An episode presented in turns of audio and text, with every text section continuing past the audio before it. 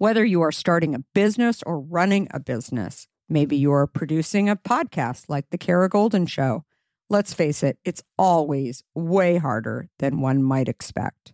Lots of little details, meticulous planning, producing product, guest coordination, editing, promoting each episode. It's all a ton of work. Managing merchandise, managing cases and book sales too, layer after layer of complexity. And if you're like me, looking for ways to operate more efficiently and effectively is the name of the game. That's why I'm going to let you in on a little secret ShipStation, the tool that is here to help you, and you need to know all about it. With ShipStation, you can integrate with all the places you sell online, optimize your shipping, save costs and time Personally, ShipStation has been a lifesaver for me. Its automation features allow me to manage orders from anywhere and print shipping labels with just a click. Seriously, it's that easy. And the cost savings, unbelievable. With discounts up to 89% off carrier rates, you can't go wrong. Significant savings. And who doesn't want that? An easy to use dashboard, robust reporting. Oh, and did I mention that over 130,000 companies have leveraged ShipStation to grow their businesses? Not much churn either.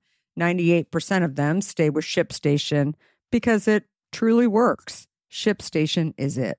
So if you're ready to streamline your shipping process and focus more on what you love, head over to shipstation.com the innovative tool that helps turn your shipping challenges into opportunities for growth. Go to shipstation.com and use code KARA to sign up for your free 60 day trial. That's shipstation.com, code KARA. Use code KARA for a free 60 day trial. That's shipstation.com, promo code KARA being able to stay with something to continue to chase your dreams, you know, it's, it's a fine line between obsession and determination. I am unwilling to give up. That I will start over from scratch as many times as it takes to get where I want to be. I want to be. You just want to make sure you will get knocked down, but just make sure you don't get knocked out, knocked out. So your only choice should be go focus on what you can control, control, control. Hi everyone and welcome to the Kara Goldin Show. Join me each week for inspiring conversations with some of the world's greatest leaders. We'll talk with founders, entrepreneurs, CEOs, and really some of the most interesting people of our time. Can't wait to get started. Let's go. Let's go. Hi, everyone. It's Kara Goldin from The Kara Goldin Show. And I am so excited to have my next guest here, who is the founder and CEO of Schiller Bikes, Jessica Schiller. Welcome. Thank you, Kara. It's great to be here. Good morning. So excited that you're here. So, uh, just a little bit about what we are going to be talking about today. So, Jessica, as I mentioned, is the founder and CEO of Schiller Bikes. And prior to founding and creating this incredible water bike technology that she worked on as co CEO of ICO Agency, um, they are an incredible company that is revolutionizing our cycling adventures and taking it on the water. Maybe some of you have seen it out there on the bay in San Francisco, where uh, we both live in Marin County, but um, they're, they uh, are over by the ballpark. So you may have seen them. And then all over the world, she's got uh, all kinds of different um, places where I'm sure Jessica will t- share more about this, but it's just this incredible invention that uh, she has developed that is also lots of fun and, and great exercise. So definitely check it out online as you're listening to this too. And uh, the bike has also been featured in Forbes and The Amazing Race and on Jimmy Fallon. And it can also be found in leading hotels. Uh, she also just mentioned that it's going to be at Cavallo Point uh, in Sausalito. So, for those of you who have ever been there to that incredible resort, it will be there soon.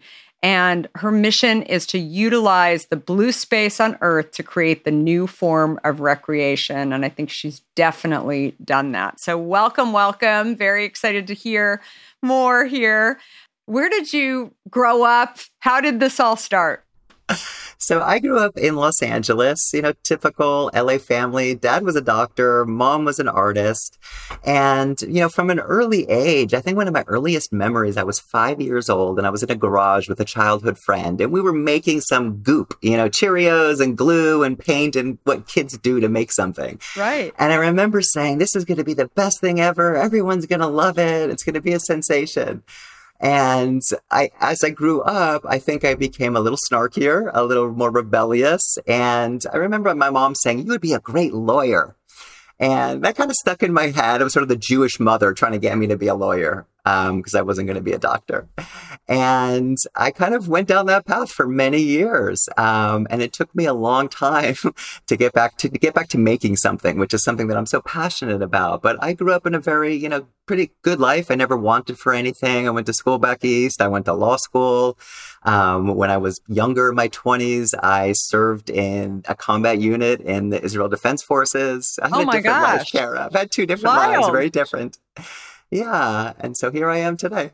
That's wild. What kind of law were you practicing? I was just curious. I was practicing corporate M&A and private equity in Silicon Valley. It was right after the bust in like early 2000s.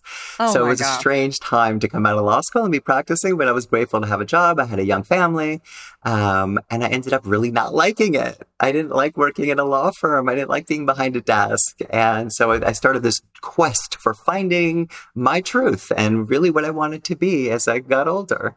I love that. Well, I'm I'm married to a recovering lawyer, so Yes. it's uh, Uh-huh. it- it's the same kind of thing, right? That you, you know, definitely uh, it, it it it's never a waste of time, I guess. What you learn in No. in in that world, uh, for sure. But it's uh, it's I think more than anything, trying to figure out what you really want to do and is Yeah. the most important thing. So you led a couple of ad agencies after Mm. being in law and. Uh, one of the ones that you were talking to me about was at Saatchi and Saatchi Sustainability. Do you want to share a little bit more about that adventure? Uh, Sure. So at the time, I was doing executive coaching and corporate training on my own. And I got a call one day from uh, the husband of a college friend of mine. His name was Adam Werbach.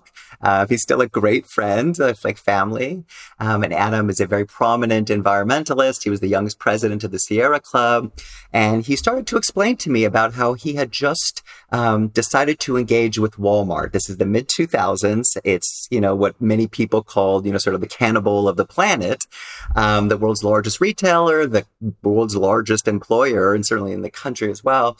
And the goal was to somehow transform the culture of Walmart um, to orient around sustainability and help it reduce its carbon footprint, eliminate waste, um, and just be kinder and gentler to the planet. And this is when Lee Scott was the CEO of Walmart and, and Sam's Club as well. And so he asked me to join him. How often have you thought about learning a new language only to be stopped by that memory of yours from the last time you tried to learn a language when it didn't go so well? Okay, maybe it wasn't a language that you were interested in learning, or perhaps all those poorly written textbooks in your sixth grade class weren't that well written after all. I have a great tip for you. It's called Rosetta Stone. Rosetta Stone is the most trusted language learning program around, available on desktop or app, no matter where you choose to learn it or what platform you choose to learn on. Rosetta Stone works and it truly immerses you in the language you choose to learn, quicker and easier than you ever imagined to. Maybe you're getting ready to travel abroad this summer and you want to learn a bit of Portuguese, let's say, before your trip. Rosetta Stone can help. I know this firsthand as I did just this before traveling to Portugal last year. I learned Portuguese through Rosetta Stone, and by doing so, I not only got a better grasp of the spoken language of Portugal, but it got me very excited for the trip itself before I went. They even have a true accent feature that gives you feedback on your pronunciation as you are learning too. They've got you covered. Rosetta Stone's trusted experts are the real deal. They've been helping people just like you for over 30 years, helping millions of people to learn Spanish, French, Italian, German, Korean, Chinese, Japanese, Dutch, Arabic, Polish, and my favorite, Portuguese. The lessons are five to 10 minutes long and include practical exercises so that you can pick up the language naturally, first with words, then phrases, then sentences no English translations either, so you really learn to speak, listen, and think in the language you are focused on, helping you get the long term retention you are looking for. And who wouldn't want that? Don't put off learning that language. There's no better time than right now to get started. For a very limited time, the Kara Goldin Show listeners can get Rosetta Stone's lifetime membership for 50% off. Visit rosettastone.com slash today. That's 50% off, unlimited access to 25 language courses for the rest of your life. Redeem your 50% off at rosettastone.com slash today today. In today's world, which I will admit can at times seem filled with too much of the wrong information, it's essential to find a good source that truly gets to the heart of what I want to know. I am super excited about our next sponsor as I've been a big fan of their content for some time now. That sponsor is the Washington Post. Their depth on topics from business to tech isn't just impressive, it's essential reading for me. Whether I'm catching up on the latest tech trends or understanding how the day's news truly impacts my family, the Washington Post is my trusted source. Let's talk specifics. Their business and tech coverage, absolutely top notch. Just imagine having the most insightful articles at your fingertips, including the unparalleled AI reporting from Drew Harwell or the pulse on tech and online culture from Taylor Lorenz. And the best part? You can listen to articles just like you listen to this podcast, making it perfect for your busy lifestyle. I was just reading an article from one of my favorite Washington Post writers, Frances Stead Sellers. She covers entrepreneurs like myself, but also covers other interesting topics, including health, as well as some very interesting books. I also love getting their For You newsletter, which is their roundup of stories tailored just for my interests, right in my inbox every evening. The Washington Post app is super well done, I think, and makes it incredibly easy to stay up to date and follow my favorite journalists on the go. And if you ever thought that the Washington Post is just about politics, think again. They cover everything under the sun, from climate and culture to crosswords and cooking, providing a world of surprising stories and vital insights. Okay, enough of the love fest that I have for the Washington Post. Here's the deal being a listener of the Kara Goldin Show has its benefits, and this one is too good to miss.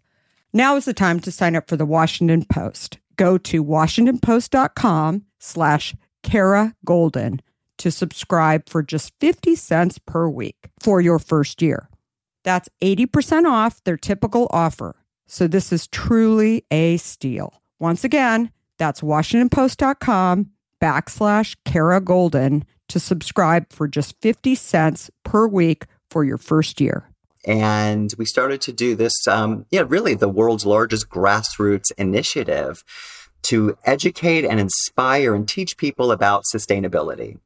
And it went on for many years. It was a great project. It was so inspiring to me to go to places all across America, um, which many of us never really have the, you know, the, the time or the, or even the desire to do. But there's so many amazing, wonderful people working, you know, at Walmart stores.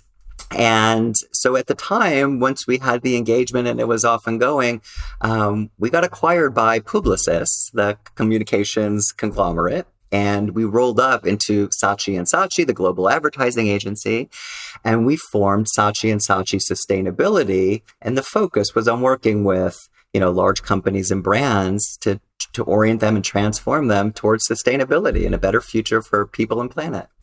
That's amazing. What was probably the most surprising thing that you learned along the way? Yeah. I mean, whether it was whether it was actually around sustainability or working with large companies or what was kind of do you re- recall like yeah. anything in particular that was kind of Shocking. I mean, it, it, was, it was a surreal experience, Kara. You know, it was three of us, you know, coming from San Francisco to Bentonville.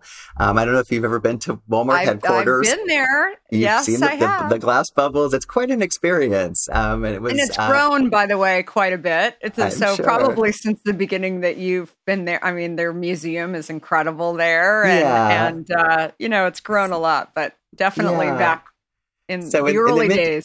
in the early days of mid 2000s, you know, you feel like you're walking up into a, a brick middle school and Mhm. we're in the C suite of Walmart. And for me, that was a really a first experience. You know, I've worked with a lot of executives over the years, but to be in the C suite of the world's largest company um, and to see the humility of the people who work there um, was really quite surprising to me and also inspiring, you know.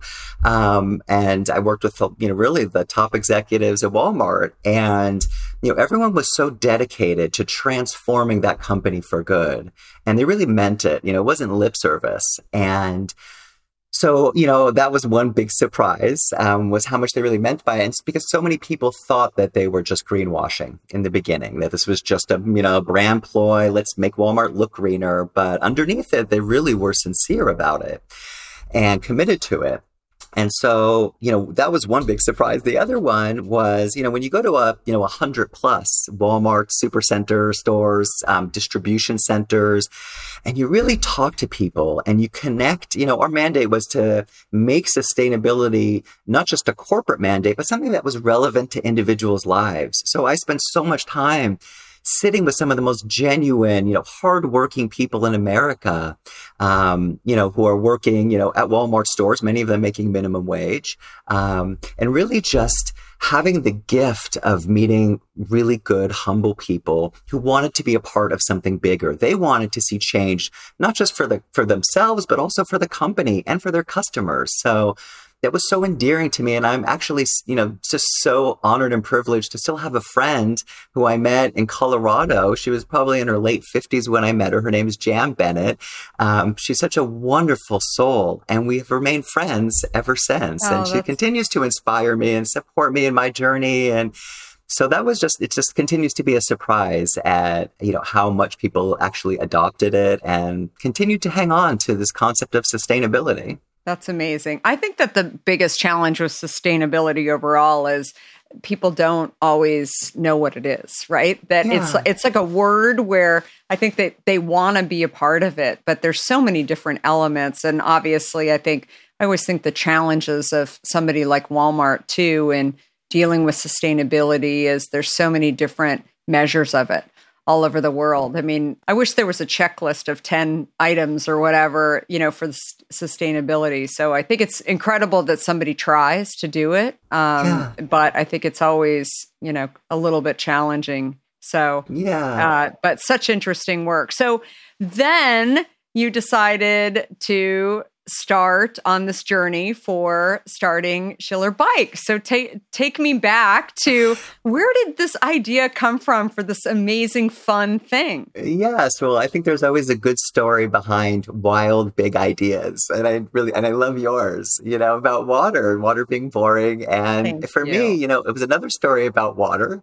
Um, so we're we're closely related, Kara. Is how Yes, to look differently exactly. at water. Um, so at the time, I was running a different agency. Uh, it was called ICO that I had left Saatchi to go open up, and I was part of a, a big networking groups, sen- CMOs, senior executives from companies all across America. And I was doing a tour under the Bay Bridge. And this was in 2012, right before the east span of the Bay Bridge connecting Oakland to Mhm. the Yerba Buena Treasure Island in the middle was just, I was just about to open up. And I'm bobbing up and down on a boat underneath the bridge. And the tour guide was talking about how, you know, all the cost overruns and rusting bolts and the scandal and all of that, telling a good story. And he mentioned that for the first time ever, there would be a bike lane and a pedestrian path, but it would stop halfway across the bay and it would take another decade and something like a half a billion dollars to retrofit the west span to make a contiguous bike lane from Oakland to San Francisco. So I live in Marin. You live in Marin. You know, we both know that everyone rides across the Golden Gate Bridge into San Francisco. no Sure. big deal, right? But Right. I didn't, I, and I'm not a big East Bay person. Um, it's not that I don't like the East Bay. I just haven't spent that much time there, or certainly not living there. And so I turned to my friend, um, Carl Isaac, who was then the um, uh, head of innovation for Adobe. And he lived on Lake Merritt. And I said, Carl, have you ever taken your bike, ridden your bike across the bay? And he said, he thought for a second, he said, no, you sit with your bike on BART or the ferry. Sure. And that's not really riding.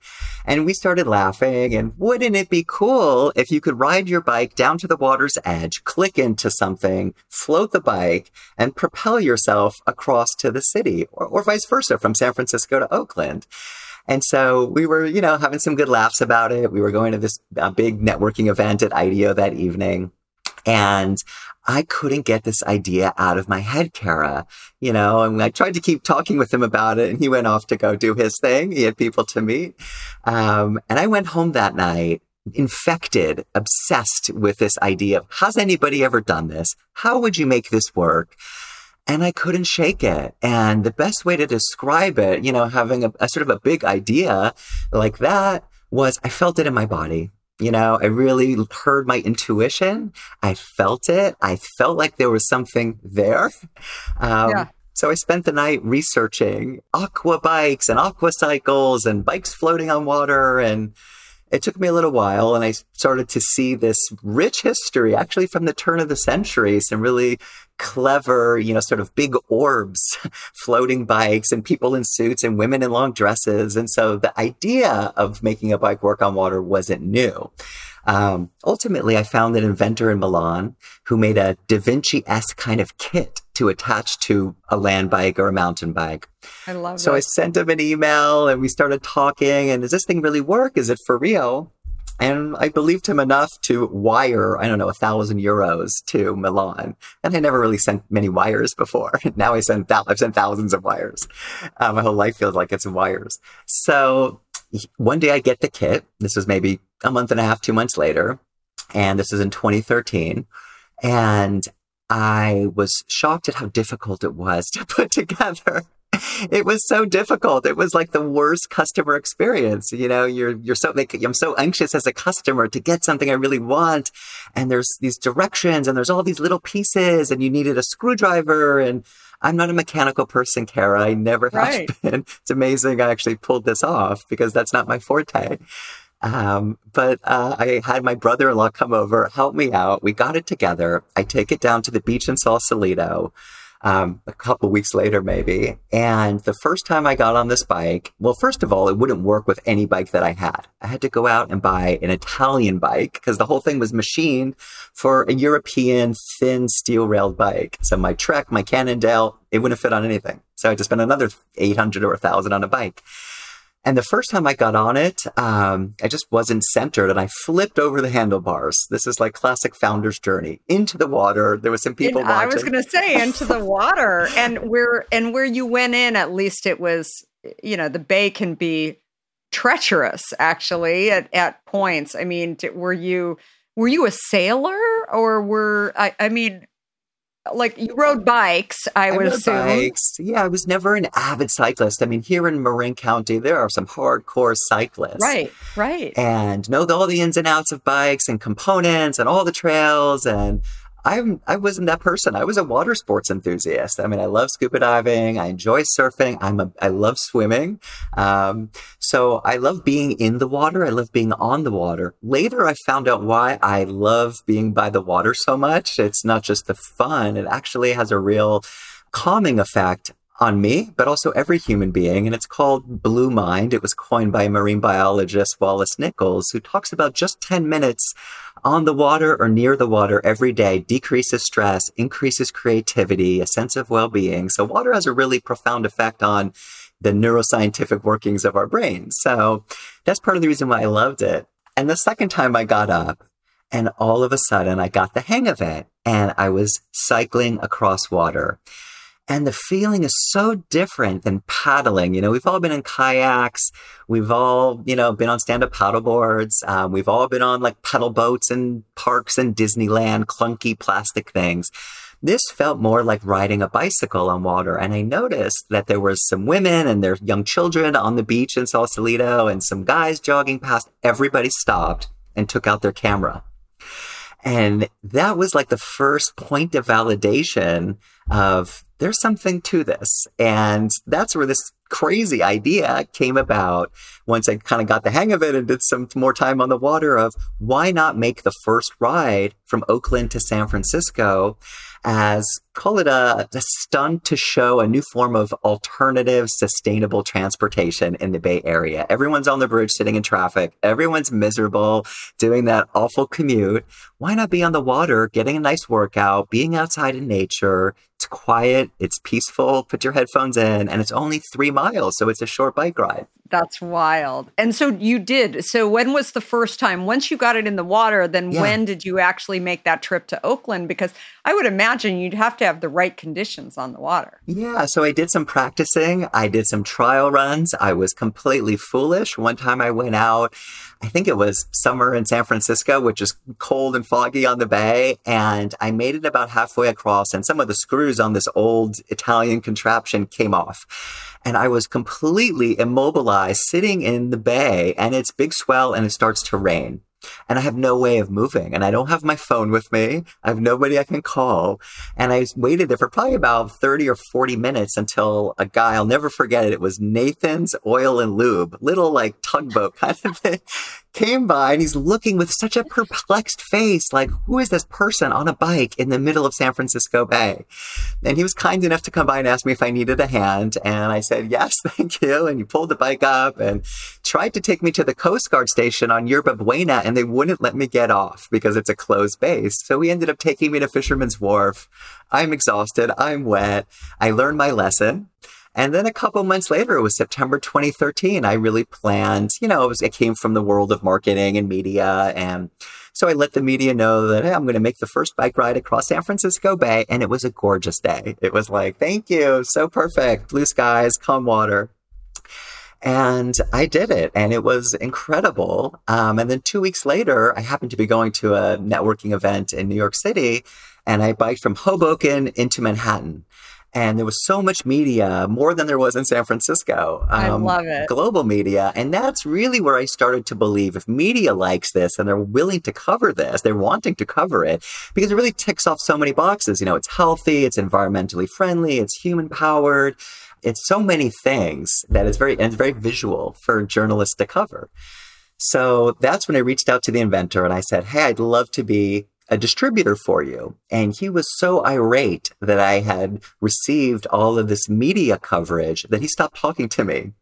And so, of course, then, you know, I was younger, of course. And I said, I'm going to go out and make the world's best water bike. And that was my vision. And I was how bent on doing it.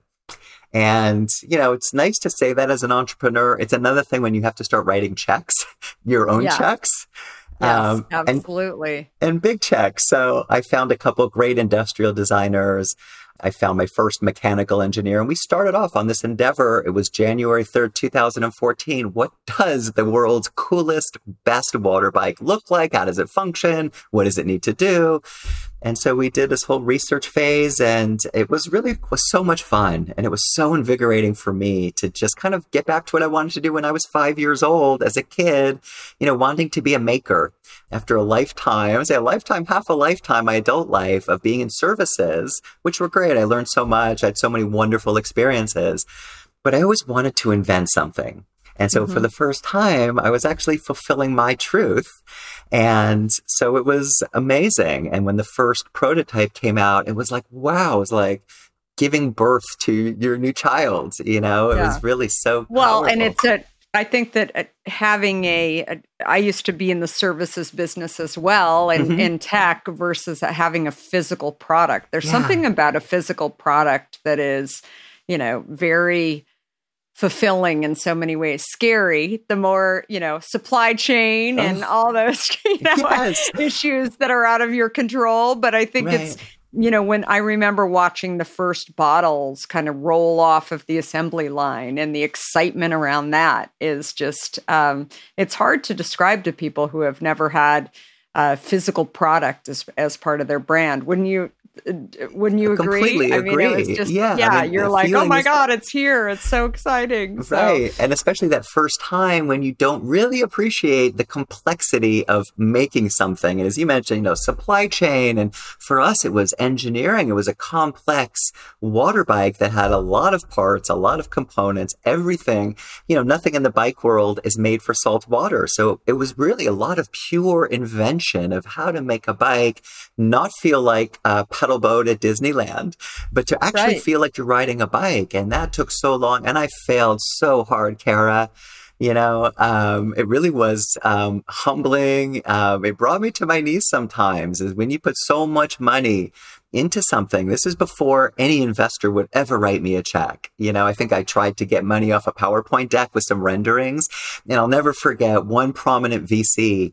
You know, I went to go pitch him, and he was just like, "This is the dumbest idea ever," and it really well, like and also you're developing a new category. and a new right? category. So it's yeah, and so being I always share with people who have never really thought about this in particular Uh-huh. that you're not just an entrepreneur, but you know, you're also a category builder, which I think is is even more challenging because people are not where you're at, right? That's they haven't right. caught up to where you're at. So you have to bring those people without alienating those people, whether it's a team or investors or or whatever that is. So Exactly. so sorry, I had to jump in and kind of interject on that. But so tell me about that a little bit. Yeah, I mean that was the thing. So investors were didn't even know what I was talking about, you know. And like you said, there was no category. I was foolish for thinking, you know, I'm going to make this. It's going to be so amazing and cool. Everybody in the world, Kara, is going to love this. It's so obvious to me. I mean, the way I saw it was, you know, the planet is two thirds water. There are about, you know, over a billion bikes built all for land. You know, why not connect the two? And so to me, as the founder, it was so obvious that this was, you know, most of the largest, most congested cities in the world are built on bodies of water, be it San Francisco or Hamburg or Right. Paris or Tokyo. You know, so everyone's going to love this. Um, hotels are going to love it. Retailers are going to love it. But like you said, when you're pioneering the category, they have no concept of how to sell something, right? So, and, and at that price point, and I'm competing with kayaks and stand-up paddleboards and you know watercraft that are a lot less expensive that are you know plastic molds basically so i had a really revolutionary product and the market was absolutely not ready and were it not for the media you know, I think it was 2014, late in 2014. I'm running out of money. I'm flat broke. I'm a single parent. I've got three little kids. I put everything into this company. And somehow I got connected to a journalist from Forbes and ended up doing an interview and a demo. And she wrote a fabulous article. I'm forever grateful to her and basically coined it as the world's most radically redesigned bicycle. And that was how I was able to turn the lights on on the website and start selling what was then like early prototype. Never should have sold it. They're collector's items now, whoever might have one. But they were huge. They were clunky. You know, another big issue that I never accounted for was just like logistics. Like, how do you ship Yeah. something that weighs 110 pounds and the cost involved and all over the world? So my first customers were like the Crown Prince of Dubai, um, Prime Minister of Qatar, and Lord Norman Foster, the preeminent architect, um, who designed Apple Campus and a million other amazing structures, amazing designer, and he was a, a friend, a good mentor for me. And so it just took a, a long time. It took so much longer than I thought as this ambitious entrepreneur who thought Yeah. it was going to be, you know, the next hot thing instantly. And it wasn't. And so being able to stay with something to continue to chase your dreams, you know, it's, it's a fine line between, you know, obsession, obsession and determination. And I was Yep. obsessed for a long time. I've learned a lot. I've been humbled as an entrepreneur through this process of, you know, making a product and just getting it into the hands of customers and managing it, all the sorts of things that you know about. And slowly but surely, you know, media, more media started to come on. You mentioned Amazing Race. We did two amazing races, one in the US and one was a Chinese version. That's and then amazing. more, you know, more celebrities, some pro athletes. You know, Michael Phelps was on it on Shark Week. I think it was 2015 or 16. And because it's just, it is, it's a great product. And every, everybody loves it. I've never had a customer that said, eh, this is okay. yeah. Everybody I loves love it. it. Well, I'm. It, it is such a very very cool thing. So, what are uh, like what are the things that I, I guess over the last you know eighteen months in particular over over COVID? I mean, what what big surprises changes do you feel like it's made for your company overall? I mean, I I feel I just had. Uh, Amanda Freeman. I don't know if you know Amanda, but she's the founder of uh, SLT and also this brand called Stretched, which is mm-hmm. primarily actually on on the East Coast. And she, uh, her podcast hasn't come out yet, but she was talking a lot about you know the industry as a as a whole. Like she had, um, she had you know lots of physical buildings that people were going into to do the um, platforms that she's grown, and now she's working more and more to bring it into people's homes because it's just been so challenging. And so she was, you know, talking about just how the world has really changed as it relates to exercise. And I think more and more people do want to be outside. So obviously you were already there. You, you know, it's people feel like exercising outside is um, safer, whether or not it mm-hmm. is at all times or yeah. not. I think that there's this perception, but obviously you ha- you're dealing with uh, other countries developing your product? Have you been really focusing on bringing that more local, or what? Are, what are some of the challenges overall that you feel like were uh, were pandemic? I guess uh, you became more aware, alert of of those issues, or um, sure. yeah. or overall. I mean, it was a brutal, it was brutal. I mean, for a yeah. company that manufactures in Taiwan and components in China, um, it hit there first before anybody here was talking about it. And so all of our mm-hmm. manufacturing shut down. So the first part of 2020 was absolutely brutal. We had no product. Um, nobody knew what was going on. People certainly weren't racing to spend $5,000 on an amazing bike that's worth every penny, but there was no big, yeah. you know, race for them because the world didn't know what was going to happen. And so it was really difficult. Um, and of course, just, you know, balancing being a founder and CEO with being, you know, a mom of three kids and them having their own lives. It was a really difficult time for me, honestly, as a, you know, as a human and also as a, you know, founder and CEO. Um, a couple things started to happen. I think it was around June of 2020 is that all of a sudden people realized that there were no movie theaters and there were no bars and restaurants and fitness centers, gyms, clubs all shut down. And so little by little, people started reaching out. Um, and we had such little inventory because we couldn't make any bikes in the first part sure. of 2020. So we had a little bit of inventory, um, some you know, longtime customers, some close friends, interesting people were like, Hey, I'm here in Nantucket or Martha's Vineyard or in Ibiza. Uh, do you have any bikes? And so it started to pick up slowly, very slowly, but surely. And then in September 2020, someone emails me as a customer of mine, said, Hey, did you see on social media that Conor McGregor, notorious MMA, the UFC champion yeah. fighter, is riding on your bike with Princess Charlene of Monaco from Corsica to Monte Carlo. It's a 24 hour, 100 mile race. And he's posting on Instagram, and this is incredible.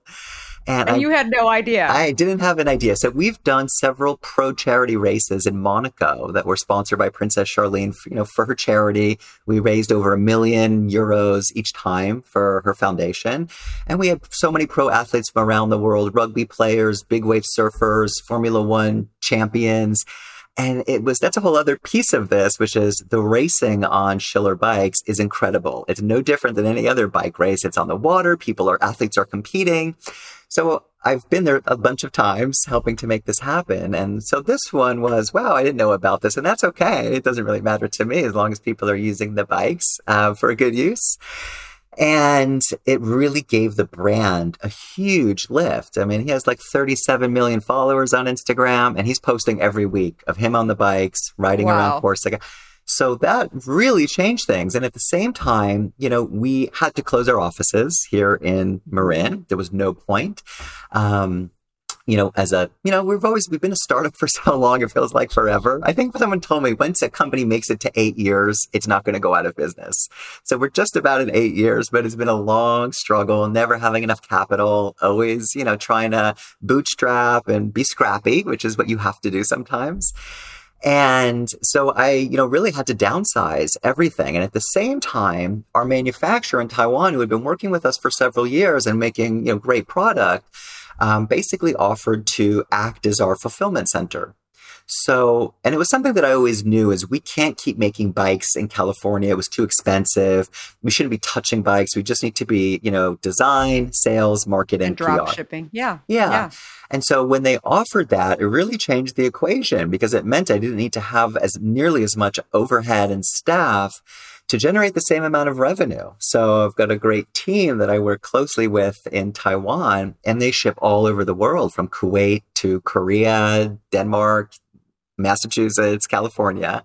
So that really shifted things and it made things easy going into 2021 where we finally were able to start generating some products. Supply chains have been terrible because just like us, every single bike company, watercraft, stand-up paddleboard, kayak, they've all been pumping out so many bikes and product that as a small company, it was very hard to get production windows to actually make our bikes. So flips one side is this is fantastic the other side is i can't actually get product for five months and the lead times are incredible shipping rates as you know have gone through the roof Yeah. over the past year Absolutely. so those are some of the the challenges yeah What do you think you would have done differently if you would have known that the pandemic was coming? I mean, what would you were you were you you know hitting yourself in the head, going, "Ah, why didn't I do that?" I mean, were there any kind of moments? Yeah. I mean, I surely wish that I had,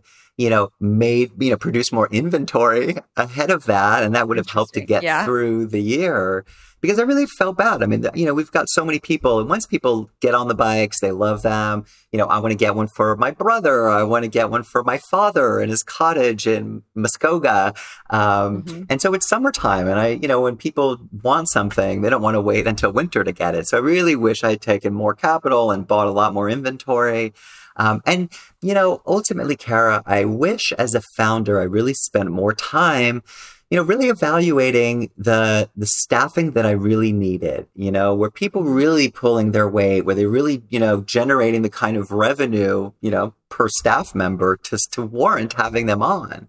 So Yeah. I wish in hindsight, even before 18 months, years ago, you know, if I had been more patient as an entrepreneur, you know, if I spent more time maybe working some of the kinks out instead of really having to scramble to turn the lights on for fear of going broke. Yeah. You know, there's so many, gosh, I wish I had, I wish I had. Ultimately, I'm here now. I'm grateful that the company has managed to weather a terrible storm as so many people have fallen from. Um, that we're able to just keep doing, you know, amazing things.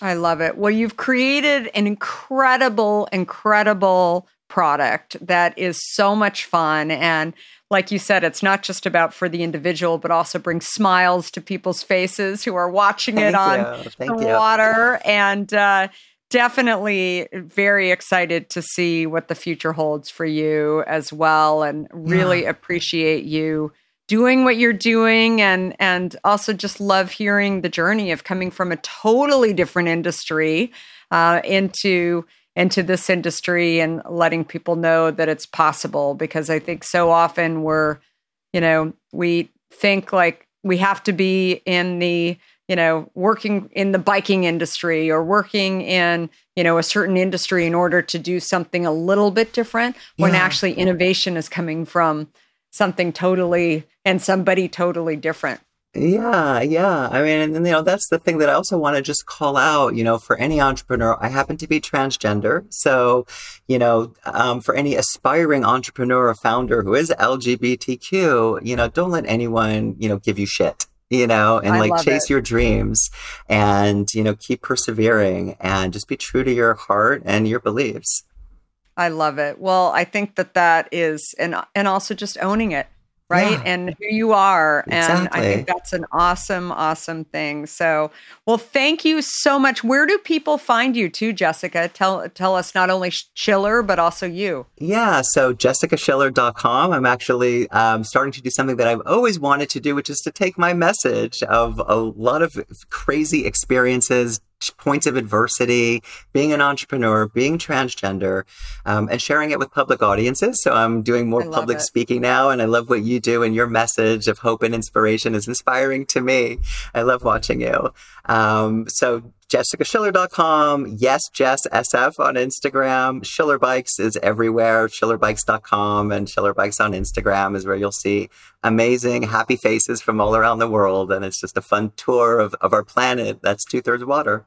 I love it. So great. Well, thank you everybody for listening. And if you liked this episode, definitely give it five stars and subscribe to the Kara Goldin uh, podcast. And we're here every Monday and Wednesday with really, really cool founders and CEOs, and sometimes people who are not founders and CEOs that just have amazing ideas and cool messages that do inspire and help us think about things. So, uh, you are all of the above, Jessica. So amazing, you. amazing. Thank you for for coming and and hopefully everybody got some good tidbits out of uh, this time together and have a great rest of the week, everyone. Thanks again, Jessica. Thank you so much, Kara. Look forward to having you out.